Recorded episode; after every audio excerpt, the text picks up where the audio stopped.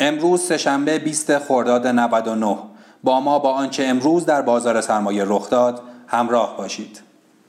با تکسیب رسمی اخذ مالیات بر آیدی سهام توسط نمایندگان مجلس بازار سهام امروز با ورود 23 میلیارد تومان نقدینگی مواجه شد و همچنان در ارتفاع 1 میلیون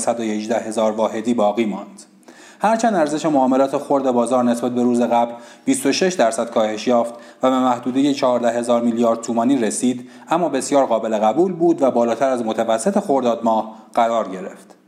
ورود نقدینگی به بازار امروز آنچنان مطلوب نبود اما همین که در شرایط امروز بازار خروج پول نداشتیم مورد قبول بود و در اواخر وقت شاهد بهبود روند معاملات نیز بودیم. بازار که این دو روز در شوک مالیاتی قرار داشت گویی هنوز باور ندارد که این موضوع تکذیب شده است مالیاتی که حتی اگر صحت هم داشت تا تصویب نهایی در مجلس و شورای نگهبان دست کم دو تا سه سال زمان می برد.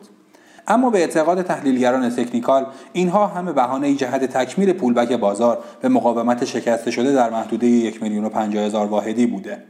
لزوما در پولبک ها به صف شکسته شده قبلی باز نمیگردیم و ممکن است بالاتر از آن نقاط بازار پولبک خود را به اسمان برساند.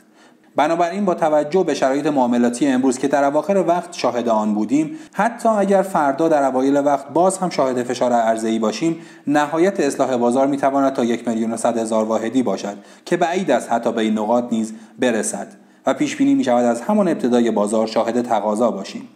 در اشل میان مدت روند همچنان سعودی است اما به هر حال این نوسانات از این به بعد می تواند بیشتر باشد و همانطور که طی روزهای قبل نیز به سراحت عنوان شد دیگر بازار سهام رشدهای یک پارچه و پشت سر هم مثل گذشته را به خود نخواهد دید.